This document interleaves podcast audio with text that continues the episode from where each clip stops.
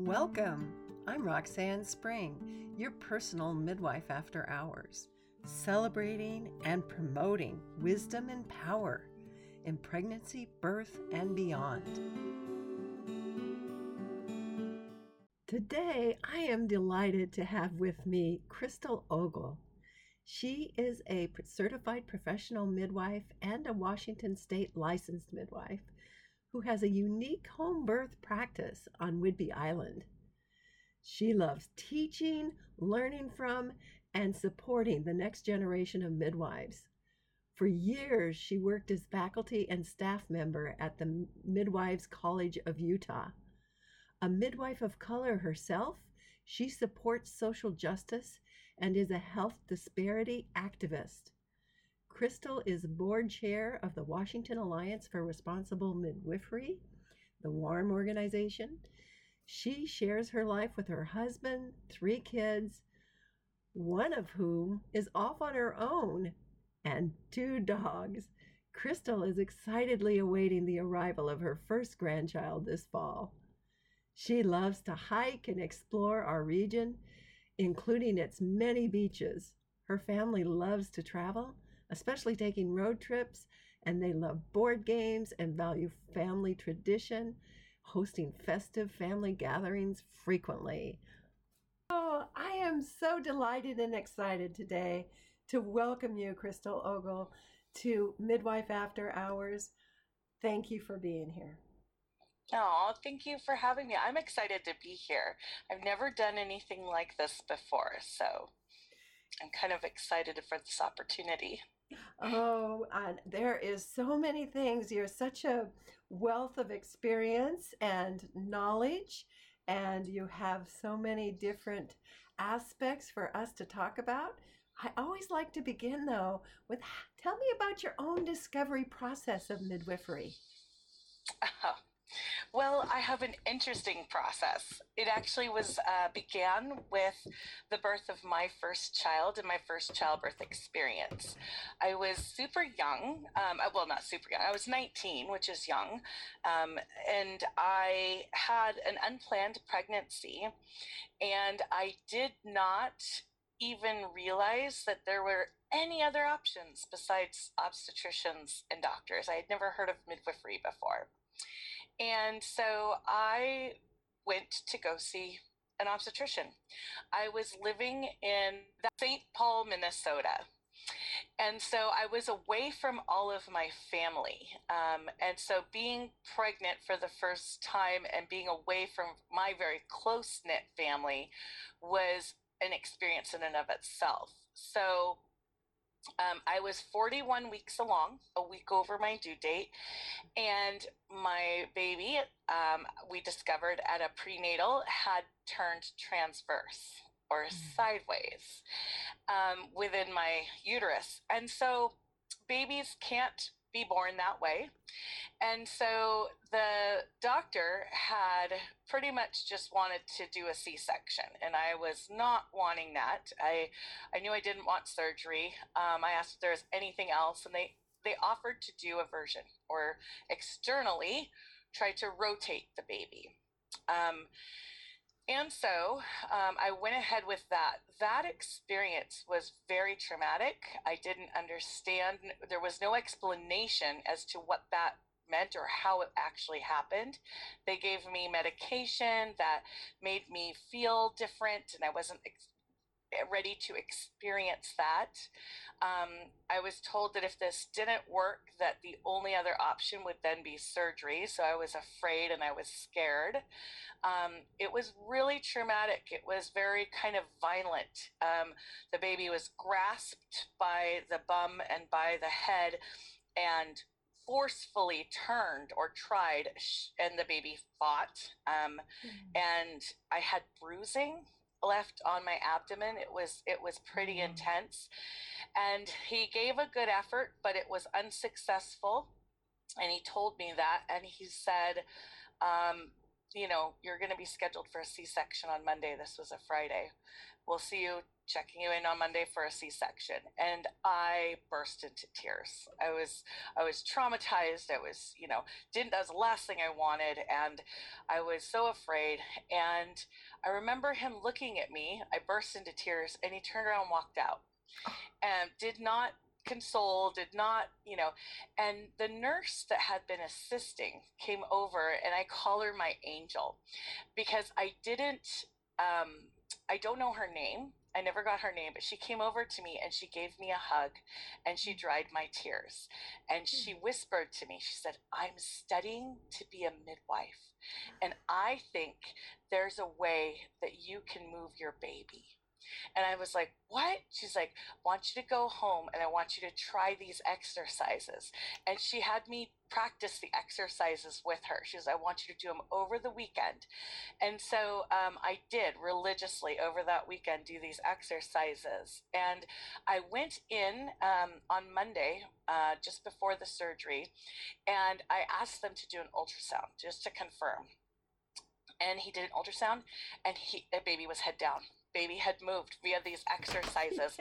and it was like, what? And he was so astonished. And he was a little disappointed, I think, because I was already 41 weeks, right? And so it's like, mm. so he ended up canceling the C section and leaving, and I ended up having um, a vaginal birth. And so, I also remember that the birth experience itself was also something. So so right away, I was like, what's a midwife? You know, just from that ex- one experience, I had this kind woman come dry my tears and tell me that there's another way and that she believed I could get my baby to turn after the doctor said there's no way, we're just scheduling a C section and it worked. Like, I need to know more about this, right? Oh. And then throughout the process of labor, um, I remember being young and 19, and I remember getting to a point just after about an hour of labor with Pitocin hmm. um, that they induced me with. I couldn't take my contractions anymore. And I said, I, I wanted to do this naturally, but I said, I, I need something. I can't do this. And the nurse, without even checking me, since it had only been an hour, patted me on the knee and said, honey, you're you're young. You've never had a baby before. You, we can't give you any medicine until you're at least four centimeters. You're not that. And then she walked away, and then I like crawled up on the bed. I thought to die. like oh I just can't do this anymore. And my mom, who had had natural childbirth, went running back there, and she demanded that the nurse come back and check me. And I was I was full, I was fully dilated and ready to push. So it was a very fast person. But, you know, it was just the this experience with this woman who was training to be a midwife was so different than some of the other care that I had received. And it just sparked my curiosity. So that when I pushed my baby out unmedicated mm. um, and he handed her to me, I said, Oh, she was on my chest. And I remember like exhaling. I said, The first thing I said, I want to do that all over again. And the doctor said, I have never had somebody tell me that this quickly after birth. But it was like, you know, it was, despite all of that, it was so empowering. And then being told or shown that there was another way, I was mm. so curious. And from that day forward, I started looking into midwives, studying midwifery. And before I even became a midwife, I did things like be a doula. I was a doula before I knew what a doula was, you know, 25 years ago, to all of my friends and family. And um, and so it, that's what sparked this um, desire in me. And it was that experience with one woman who I don't know and have, you know, mm. don't even know her name.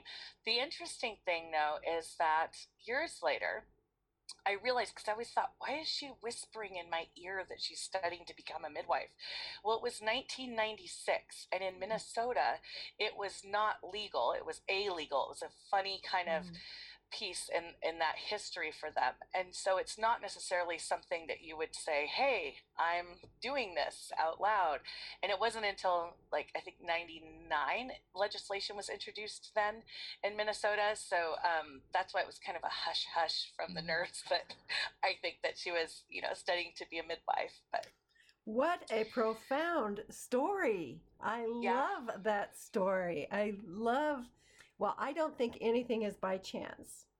No, I think that either. the opportunity for you to have that introduction to midwifery and have it be such a profound experience in your life has probably transformed a lot of other people's opportunities to know about midwifery. So, thank you for sharing that. Good Yeah. heavenly days. So, at the age Yeah. of 19, with one baby, Mhm. you began to be interested in midwifery. But tell us Yep. a little bit about how came to the point of actually pursuing it.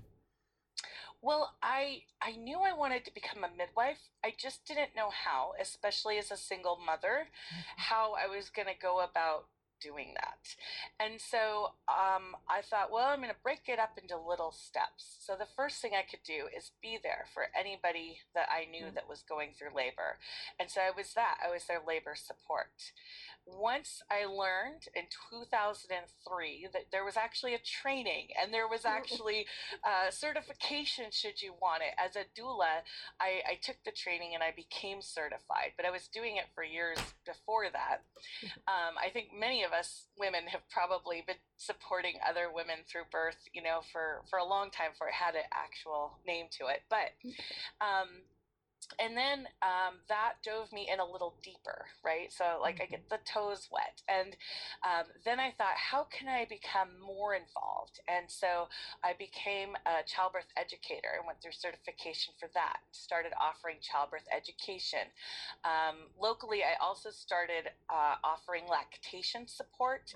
I took a lot of lactation courses and um, continuing education courses, even though I wasn't certified. I wasn't a a lactation consultant, I, I just started doing community help. Um, and so at that point, then I actually became, a, then my next step was along the, that line and along those journeys, I was wanting to begin having more children and um, and you know how difficult that can be. So i began apprenticing with a midwife at first showing up to prenatal appointments and postpartum appointments and birth assisting and um, and doing that but not diving into formal study yet um, because i still was creating my own family.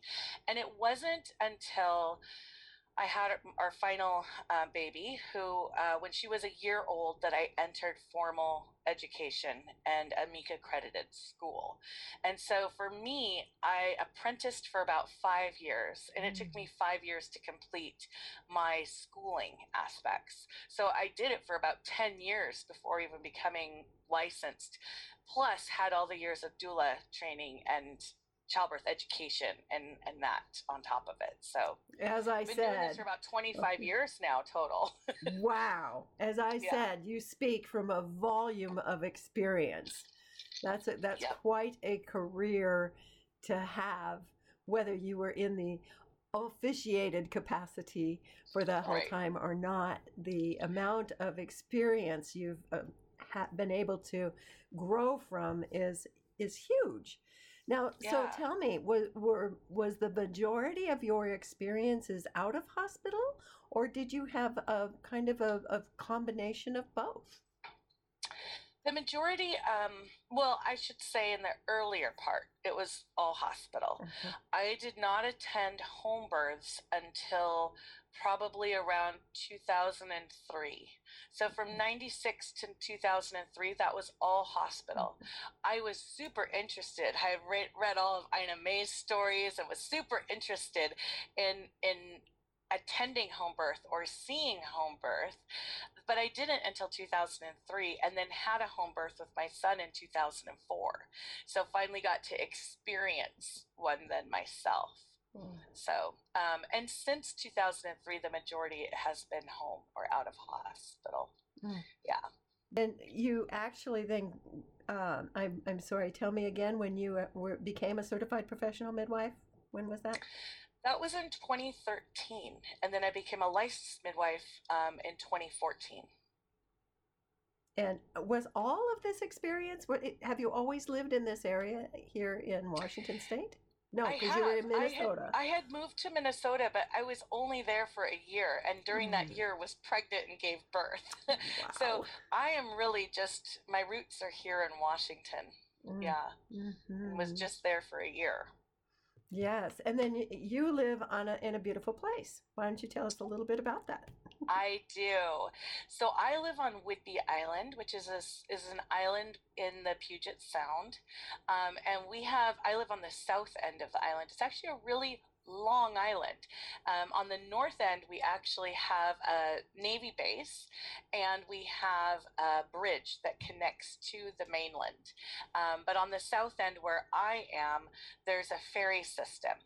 And so we have a ferry that we take back and forth to the mainland. So yeah, I'm I'm on an island. Yes. Oh, it's it's really quite lovely, an island in the Sound, and traveling uh-huh. by ferry.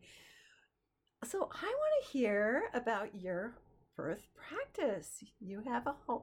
Uh, you said an unusual birth practice. Tell us yes. about that. Yeah, I call it unique, and I call it oh, unique. unique. for for many different reasons. Um, midwives, we all have the midwives model of care, which we all follow. Um, most midwives follow, and but every each of us has our own way of practicing. And so my practice is unique in a couple of different ways. I call it boutique midwifery and a boutique practice. And the way or reason i do that is it's a small practice by design. I only take on two births a month that i attend as a midwife um, and the reason I do that is because I want to keep it a smaller, slower paced practice so my clients get my full attention and get meticulous care in that sense. I I have had experiences with busy practices and I just don't feel like that fits with my lifestyle, especially with having children of my own still and raising. And I, I'm in this for the long haul. Midwives um, midwives have burnout big time. I mean, we we are asked asked a lot of and i realized this. So i want a long term thing. So i went about when i set up my practice designing it with that in mind. I had a few different things that i want to do with my life and i want midwifery to be a part of it for a long time. But i also find joy and it to be an honor to help others um, learn this art and skill. And so i've done teaching in the past or curriculum writing. I've done um, mentoring and preceptoring. Um, I've spent a lot of times with midwifery students and that next generation in training them up and um, sharing this wisdom and knowledge. Uh, and I feel like when you're in a really busy practice, it's hard to take that quality time to do that.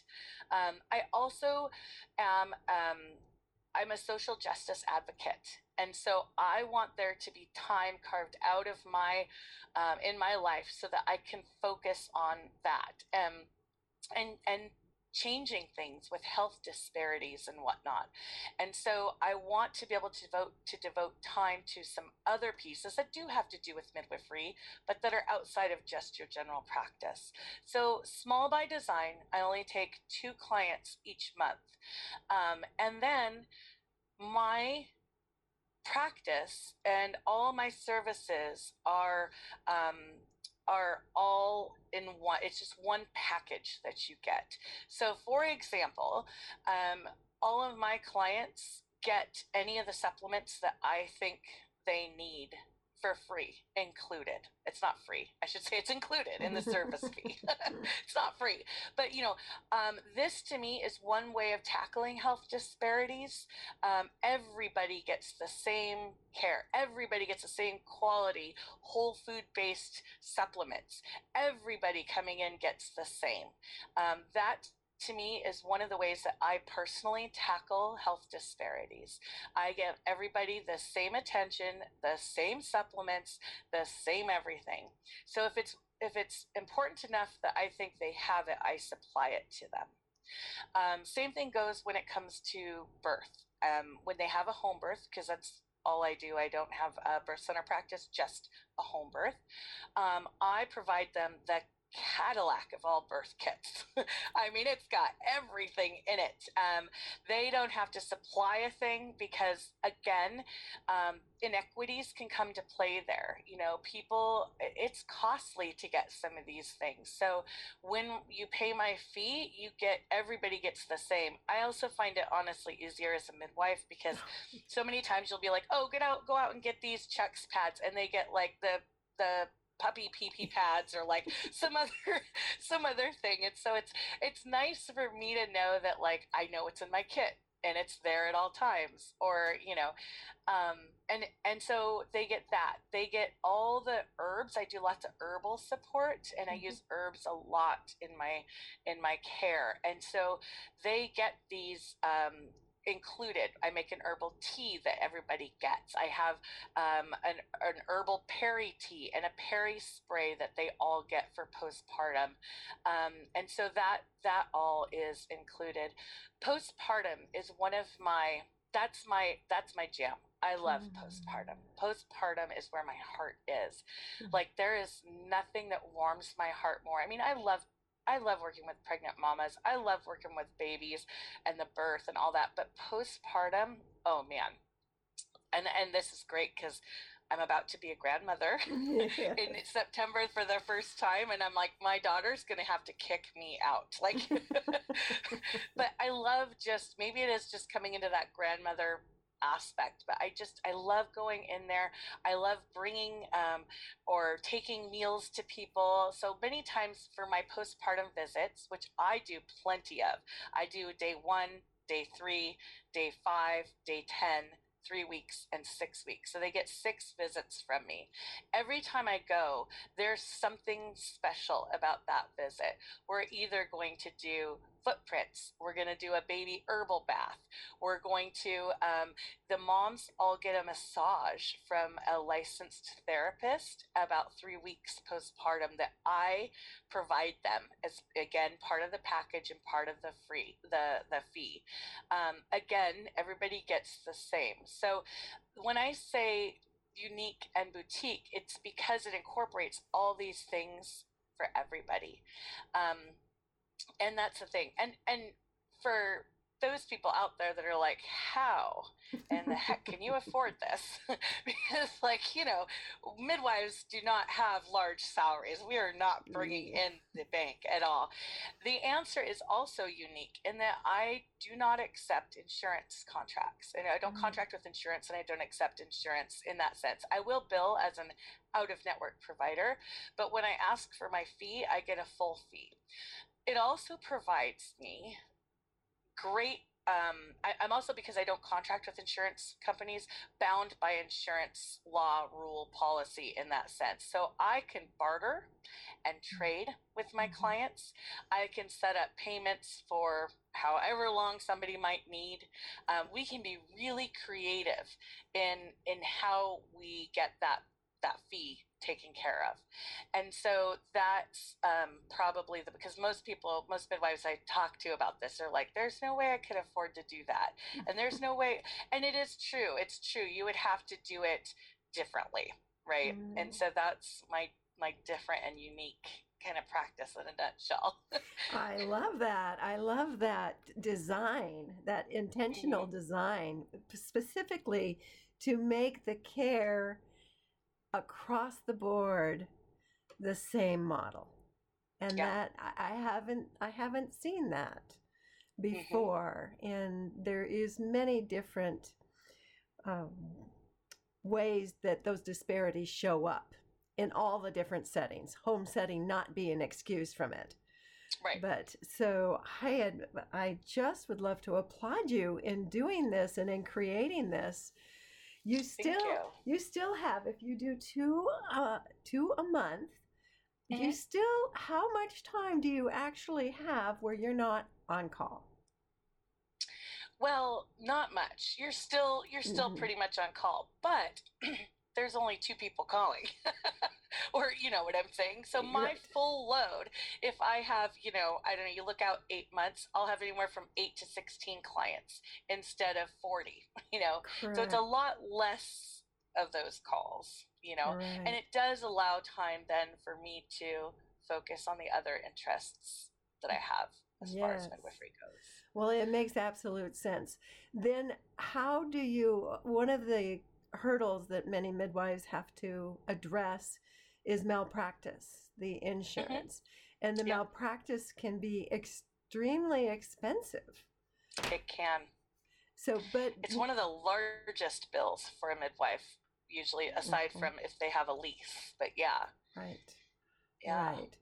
So, to address that, um, the reason it's so expensive is one, they, it's based on your volume that you do, right? So when we all fill out our um, our annual piece to the to the mm-hmm. malpractice insurance we're telling them how many births we've done or we expect to do this next year mine are a lot less than most people so one that brings my any premiums down um, two you don't have to carry the 1 million 3 million um, aggregate that insurance companies require of you. That is a large sum of malpractice is how much you're actually paying for. So you could carry a lesser amount mm. for lesser money. Um, and three, it also leaves you the option of not doing malpractice should you choose mm-hmm. to do that. So, like, you don't have that option if you are contracting with health insurance companies. You have to have malpractice. So, not contracting helps with um, opening options for midwives. You know, you could you could opt to have a lesser um, malpractice policy. You could opt to not have one. you know, so mm-hmm. it and then of course if you are um, not having if you're charging more, if you're getting your full fee for your prices or for your services, you don't have to take on as many. Um, most, many times you have to hit a minimum um, amount of clients or patients in order to be able to make it because the insurance um, doesn't pay out as much. So, correct, yeah. correct. And then uh, recently, on another interview with actually Susie Meyer, she was mentioning that uh, that over fifty percent of births are Medicaid or yeah. Medicaid eligible. So, has this been an, a problem for people that would be covered with Medicaid or something? How do they over how do they overcome that? Yeah, so far I've found ways to work with it. Um, mm-hmm. I can reduce my fee, um, and I and I do. One thing that I do every year is I do a birth pro bono. Um, mm. So I pick um, a family that is just in need that I know would have a hard time paying my fee, and I just do the uh, do the care for free. Um, but most of the time I've been able to find a way for it to work because we can do trades.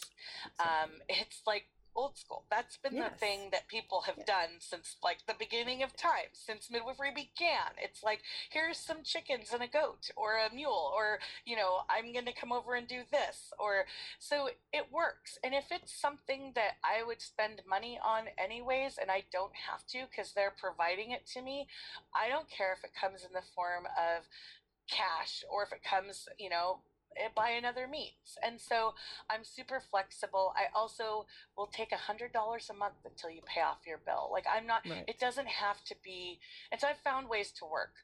I will say that there is part of me that has struggled with the, with the way of doing my, setting up my practice because of that though. Mm-hmm. Um, and I, one of the reasons that I'm able to do this is because there there are other options to people, even on Whidbey Island, that have Medicaid. They mm-hmm. could still have a home birth if they don't see me. We have another practice um, on the island. They could still have a birth center birth. They could go to the hospital and have their birth.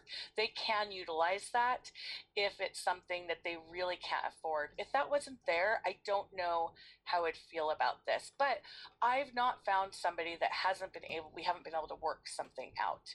Um, because I can reduce the fee because I can, um, you know, again, I have all the creative power when I when I don't have a contract um, with health insurance companies. So yeah, that I yeah I I'm sitting here and marveling at your creativity with this. Was this something that you just designed yourself, or had you seen it already, or how did you come to? I had not seen it. In fact, mm-hmm. I actually never saw myself opening um, my own practice, um, or or being a solo practitioner.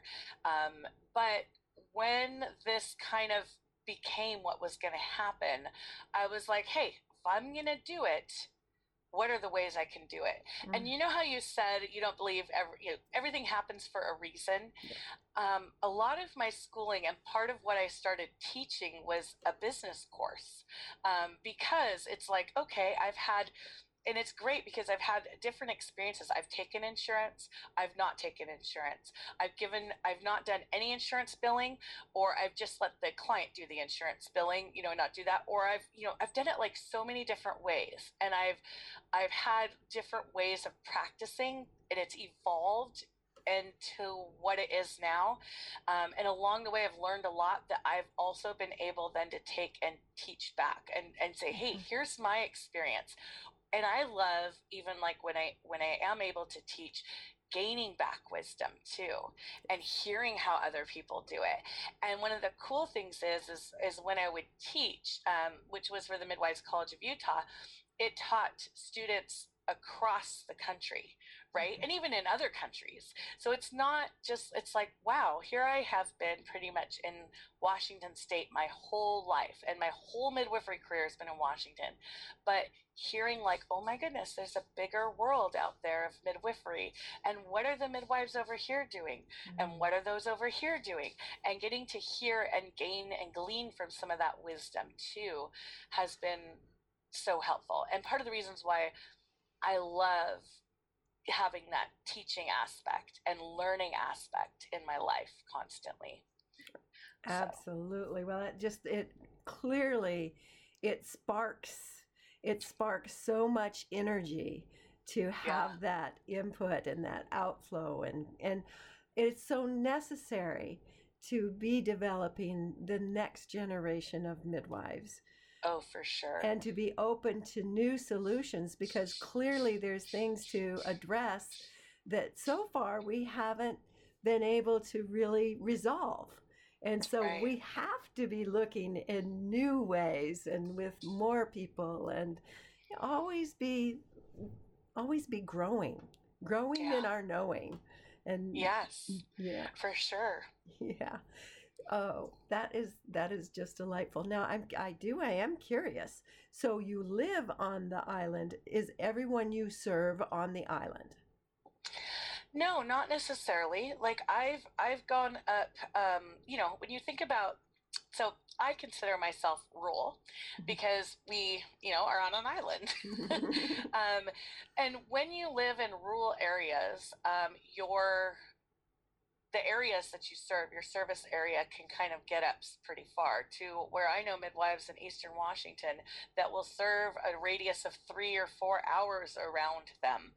Um, so, no, I don't just limit it to um, the island. And that's also the reason that I only have two clients a month. You know, it's like uh, I'm not like someplace else, and oh, there's three people that might go into labor on Whidbey Island. Um, so it's it kind of also allows for that. Um, but yeah, I'll I'll do off island deliveries as well. Hmm. Yeah, as long as they're willing to come to me for prenatal. That's just what I was going to ask thing. you. So, do you do you have office space, or is your you do pre, you have you have a separate office yeah. then? Mm-hmm. Yeah. So I actually was I had actually office space on my in my house in my property. It's it was separated, and that's where I had started um, my practice. Uh, for a while, I was doing that. For a while, I would go and do all visits in home, um, and then I found this beautiful space um, that I'd never really had a clinic space, and it's mm-hmm. I have this clinic space, and I love it. I have all my things there. It makes it so much easier, and so now I actually have clinic space and I have a couple of days a week, Tuesdays, Thursdays, that I offer for prenatal um, visits. I do my postpartum visits all in the home, mm-hmm. except for three weeks and six weeks. They'll come to me in clinic then, but most of those I will. So I do travel to clients' homes still. Mm-hmm. Um, but I find that the clinic helps me um, separate work because mm. it's so mm. easy when I'm inside my house. And even though it's just a few steps, it's, it's there's a little literal physical boundary. It's like, oh, I could just walk over there and fax that over real quick, you know. But yes. when I'm home and I've locked the door and I'm not at the office, it's it's like you leave it there, and and there's something I really like about that too. So I just opened the clinic in um, March of 2020, just as the pandemic hit. Oh. So I have not been able to have like an open house and like really kind of introduce it to everybody yet. Um, but yeah, I, I really do like my clinic space. So.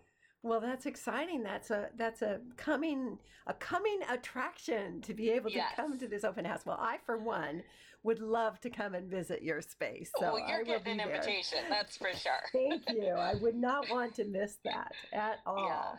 Yeah. At yeah. all. So I would love to know if you have, and I'm sure you have many, many stories, but can you tell us one that is kind of stands out to you as being one of the most heartwarming ones? Of yes. Of like of a birth? Mm-hmm. or of a or, or the care or a birth or or the serving of a family or yeah. yeah. Yeah one of them um, that stands out was was years ago. Um, there was a a large family on our island who's had you know that had many many many babies. And um, they have a very they had a very small house and and lots of kiddos. And i have what four siblings? And like and i thought we were close you know? I mean i, I would consider us close. But the love that i saw in this mm. family was absolutely amazing.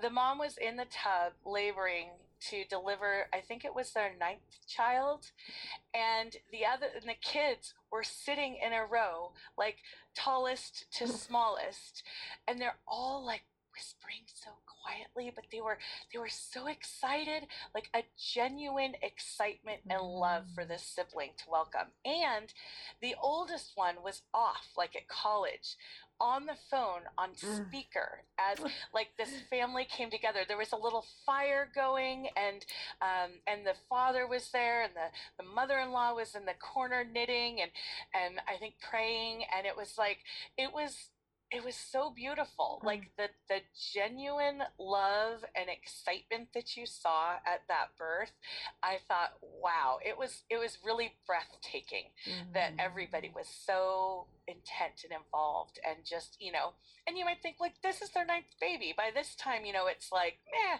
but no, no, no, no. Mm. I mean it was it mm. was a it was a big deal. And it was just so beautiful, beautiful to see. So when I think back, like that just it warms my heart mm-hmm. and it mm-hmm. just fills my heart to be able just to be there and witness that and soup that up so mm, that's so beautiful yeah. that's yeah. so beautiful that's, yeah uh, well i know that for all of us as midwives we have just so gleaned so many memories and so many rich relationships with families and i'm certain that over your practice you've been able to be with a family for more than one baby, right? Mm-hmm. Yes. Oh, yeah. So you get to see the family growing in each one and each addition yes. and how delightful that is. Is there a way other than that when they come back with another baby that you have contact with folks? Um, oh, yeah. And I welcome that. I feel like I feel like a part of their family. And that's again having this small practice. It's like I don't just want to know their partner's name, their children's. I want to know their dog's name. You know, it's like I want to I want to know everything about them. And so it's really hard to get to the end of mm-hmm. care and not to have felt part of this family. And so, oh yes, I get I get cards, I get and I love them and I get pictures and I try to meet up for tea or coffee or beach meetups or different things of lunches. I get together a lot with my clients. Of course, with COVID, I the last right. like year and a half or two, I haven't been doing that, and I've really missed it. But I still keep in contact. I will text or email, will email back and forth, and I love that. I love that I know my clients and became such a special part of their lives. Um, and I don't want to be in the grocery store and run into somebody and go, "What was her name?" or like, "I think I was at her birth," you know, which can happen. And I and so far I haven't had that happen since opening my own practice. But and I love that. So yeah, mm. I'm in mm. contact for for a while. Yeah. right. Right. Right. Yeah. When you're based in the community or when you're based it as a home birth midwife, then you really are, especially in a small community you're always going to find people at the farmers market or yeah. at here or at there and that celebration just can go on and go forth. It's, it's the richness of being a midwife it, really yeah. is. It's one of the best. You know, my favorite is when I do run into somebody and they have a moment if I'm with my husband or my children and they're like, Your mama caught this baby or like your mom is so special.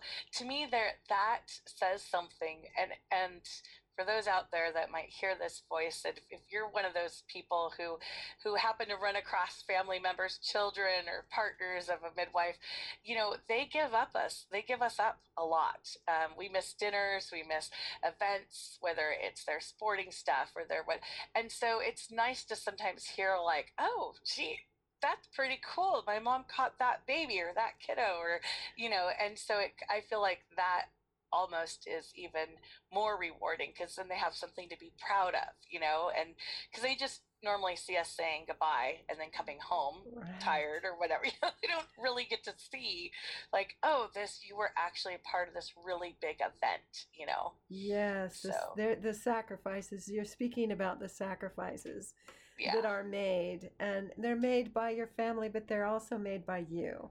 Can you yeah. tell me how you have navigated that in a way that you know clearly there's a commitment and i know that and that that is the most important thing. But there's also that bit of how do you do that self-care? How do you keep yourself yeah. whole? Yeah. And i'm curious how you do that. I just yes. want you to speak to that well, another reason for having a smaller practice um, mm-hmm. that allows me time. Um, I do it in many different ways. For a long time, I felt I was so busy, I wouldn't pick up things um, or pick up hobbies or mm-hmm. find ways to kind of for personal fulfillment outside of midwifery. So I started doing things. I purchased a cello and started taking lessons. I planted a garden and started I started reading making myself read non-midwifery related books that was that was big and i found some that i really enjoyed so i i try to find ways to incorporate things, be creative, or find things that are personally fulfilling in my life and do them on a regular basis. Um, one thing that I do is body work after every birth. Mm. So when there's a birth, I feel like that's a physically demanding on our bodies. We're lacking sleep, you know, we're in wonky positions or bending over for some time. So I listen to my body and I ask what it needs after every birth, and I make myself do at least well, do I need a massage? Do I need a chiropractic adjustment? Could my feet use a good pedicure? You know, there's mm. something that I mm. kind of indulge in after each birth since it's physically demanding um, that i have myself do and then i i have had to work to find things that are personally fulfilling and go out and start doing them. Mm. so, That's such a wonderful example, you know, Yeah. for for all of us as midwives. Too often they say that saying that the mom is also the last that gets things done, the last to eat, the last to this, the last to that. But there's the counter side of that of if mama ain't happy, ain't nobody happy. So Yeah. having that where you can set those priorities and boundaries, which you mentioned, which are so important, of really Yeah. being able to to live those things because that's what keeps you whole. Now Yeah. there there is a flip side and I and I just have to ask is there a particular challenging situation that you have faced and how did that go for you? well, um, you mean practice or in practice or or in Well, I think that you could choose how you want to answer that. because you know, the way that we have challenges Yeah. can be in many different forms, but Well, I'll pick the one that that came up first because it was something I was going to add to this this last question and bit. So that is that I'm a type 1 diabetic. And so- Mm. Being a type 1 diabetic is challenging in and of itself Oh sometimes. But being a type 1 diabetic, when you're in a profession that is so demanding in so many other areas, it is very challenging to create balance. Um, and so I would have to say that that is probably my biggest challenge. Like you said, you know, mother's always the last one to eat. Well, you mm-hmm. know, I have to if or I'm going to get low blood sugar. So I mm-hmm. have to think of all these extra things when I take off to a birth, like I take off anywhere else. Do I have enough insulin on board? Mm-hmm. How many days or how long am I going to be gone? I got to be prepared for that. You know, do I have snacks to help stabilize my blood sugar? Do I have something to treat a low blood sugar with? Um, do I have enough test strips with me? You know, um, and when you get into the zone of birth, it's really difficult to remember to do those things. You know, it's like, oh, just pause a moment. Let me just go check my blood sugar. And, you know, it's really hard to do those things. And how often or how difficult is it for those of us who are live on call lifestyles to schedule appointments to keep ourselves? So it's like you know all these doctor or health appointments that i have i have to really work at getting in to see these providers and keeping those appointments. So that's probably one of the biggest challenges, and also something I took into account when designing the practice and designing it the Mhm. way I had, um, because the chronic stress that we get under Mhm. um, leads to inflammation. And when you have a, di- a chronic disease, autoimmune disease like type 1 diabetes, you're dealing with inflammation as it is. So, um, really trying to keep that balance and, and more reason to fill you know my cup in other ways to take time out Mm. you know to really focus so i would have to say that day in day out that's probably my biggest challenge and it, it is something i struggle with i feel like honestly if i were to be honest if i had a different job i would probably have a little better health and and and Mm. um i would say and uh I, I guess I'd have a tighter control of the diabetes than I do. Mm. Although I do a pretty darn good job, um, Mhm. way better than I think some people out there. But, but you know, I'm sure it's a factor, and I've got to just remember to take that time. Another one of my dear friends ha- is also a midwife and a type 1 diabetic. And that I have watched um, more upfront and personal, you know, and, and Yeah. it really is an added, an added uh, consideration that I have never had to think about. So I really admire and appreciate that you sharing that. You Yeah. sharing the just the realness of our lives and whatever it is. However, I have to say, if you were not doing this, emotionally, mentally, your life would not nearly be as fulfilled as it is by doing this. And I know that. true. and I know that. true. And that and that counts that counts double, doesn't it? Yes. Yeah. I hope my mom is listening to this. she can hear that from somebody else besides me. oh, yeah, it is absolutely so true. I want to do a little different dive. I Yeah. know of your your interest in social justice, but I also know that you've been involved as well with training midwives and all of that part.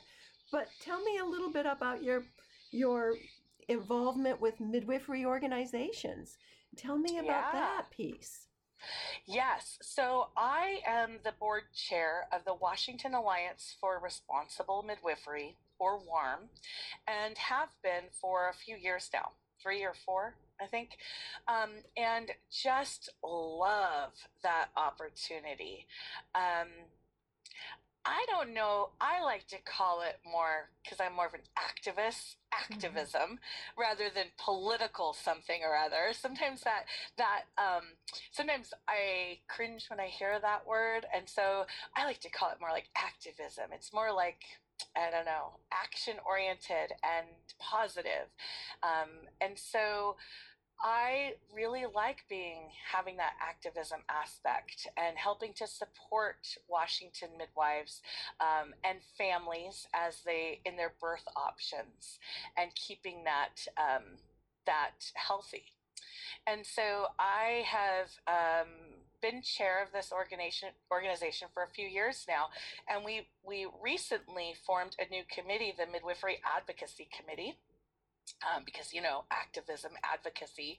Um, and so we are really looking at supporting the midwives um, in our state through um, anything they have going on as far as barriers or issues or really kind of just revamping um, the way things are done in our state and have been done in our state. So um, I've seen some big changes in these last few years, and I feel like these, and there are more on the horizon, and I am really excited about that. It's super exciting to me. Mm, Yeah. That is, and this organization is not limited to professionals. I happen to know. It is not. No, it's it's for anyone that wants to support midwives or families in Washington state. Yeah, you do not need to be it's not just a professional organization. Anyone can support it and we're always looking for um, for help um, in our endeavors. So, Mm. yeah. And can you tell us any any like opportunities of people seeing themselves how they could help or participate? Yeah, so we have lots of different ways. One, you can eat if if you don't have time to give, if you wanted just to become a member of Warm, you can do that. Um, if you that alone, just in your your payment of your membership, helps us be able to fund some of the programs or endeavors that we have. Um, if you had time to give, we're always looking for people to join our committees. Our committees are made up of different topics and different areas, whether it's membership and PR, um, whether it is our research um, committee that looks into research and education within um, midwifery. Uh, if you're somebody that wants to join the more activism aspects of the midwifery advocacy committee we have a review committee which um, handles all of our peer reviews and all of our incident reviews for our professional members. Um, and we also have um, our events committee where we put on events um, within the communities uh, for families and for providers on various topics. And for providers we focus on continuing education. So we have many different ways that you might be able to um, lend your thoughts, your mind, some of your talents um, in in these areas by joining some of our committees. So, or attending some of our events when you see them out there. Hmm, wonderful, wonderful. Yeah. And then that, uh, how do they get to this organization? Um, well, they can get to it by our website. It's warmmidwives.com. All right, excellent, excellent. Yeah. I always want for people to have that. I, in my in my during my years of being a community-based midwife, I would have um, a lot of families, or at least a fair amount of families, who chose not necessarily to tell everyone about them that they were doing a home birth. because Mhm. there wasn't a lot, a big level of support. Do you find that the people that you're serving are like that, or do you find that there's just much more of a knowing that this is the model of care and that their families always adhered to it and that it's generational? What's been your experience? You know, I've seen a shift. I definitely have seen what you're talking about. Um, and but I've also kind of seen a shift in my local community. I think different communities are a little different. Yes. Locally here in my birth community, um, home birth has been something that was practiced actually through um, the church, through religion. There were just religious women that would that would attend other women on this island because there wasn't very there weren't, aren't very many services, um, and then it's grown into um, you know a more of a profession. And so I think in my small community here, you don't come across that as often. But in other communities, because I, I, do know them in working with WARM and I do hear mm-hmm. from other midwives, that can be different. But all over, like if you were to take a temperature, I have to say that there's a shift. People are aware, I think, that home birth happens whether or not they accept it or agree with it or think it's an okay option is a different thing. Um, that can definitely change in communities or even with the under the the guise of local leadership or um, maybe local hospitals. Uh, but I I can't, I don't think anybody's denying that it happens or doesn't know that it happens. And so I think that there's a little bit of a shift and an awakening with that. Um, and hopefully that temperature's changing a little bit. Mm. But it does, I feel, fine. It has to do with where you are locally and what mm. your community is like. Mm-hmm. Yeah. And then how do, how do you think we could transform it on the level of the country? Of having the whole United States, not just Washington State, actually, I believe is one of the more progressive states when it comes to yeah. midwifery. But yeah. what are your thoughts on how we could make that more known? So, for um, the International Midwifery, um, International Day of Midwives, um, Evidence Based Birth put out a, a little podcast on um, on kind of the history of midwifery and where we are in our country. And it was really super interesting because it reminded me um, it kind of you know how i said we're in washington state and and teaching at a school that taught throughout the country gave me a bigger um, a bigger lens? Well this went even bigger because it went around the world and it talked about how in other countries mid- midwives are the primary provider for maternity care services and obstetricians work really well but it's integrated much better and then it, it gave an example how we are so non like like it's not like we can say in the US this is how things are. It's each individual state has some states um, certified nurse midwives can practice but they have to practice under a doctor. In other states they can practice anywhere they want but in some states they can't do home birth or birth center it has to be in a hospital. So you really have to like ask where what state you're in and how things work. Some states, um, home birth is illegal. They have no mm-hmm. certified professional midwives or um, traditional midwives at all, and, and you can't do that. In other states, they license them. In other states, they they kind of so it's it's and then nothing is integrated. Nothing is ever the same into the bigger medical system. So it's pretty dysfunctional right now and it's a really big question because because how do mm-hmm. you i mean in in other countries they just have one type of midwife and that one type of midwife can do births at home in the hospital wherever it's just it, you just go to that midwife until that midwife has you see the doctor for you know in our country we have certified nurse midwives, certified professional midwives, licensed midwives, certified uh, midwives, and you know, it's like we have so many different ways and it means so many different things. Some of us can use medications other of us can't. You know some of us can give ivs some of us can't. It's so disorganized and dysfunctional.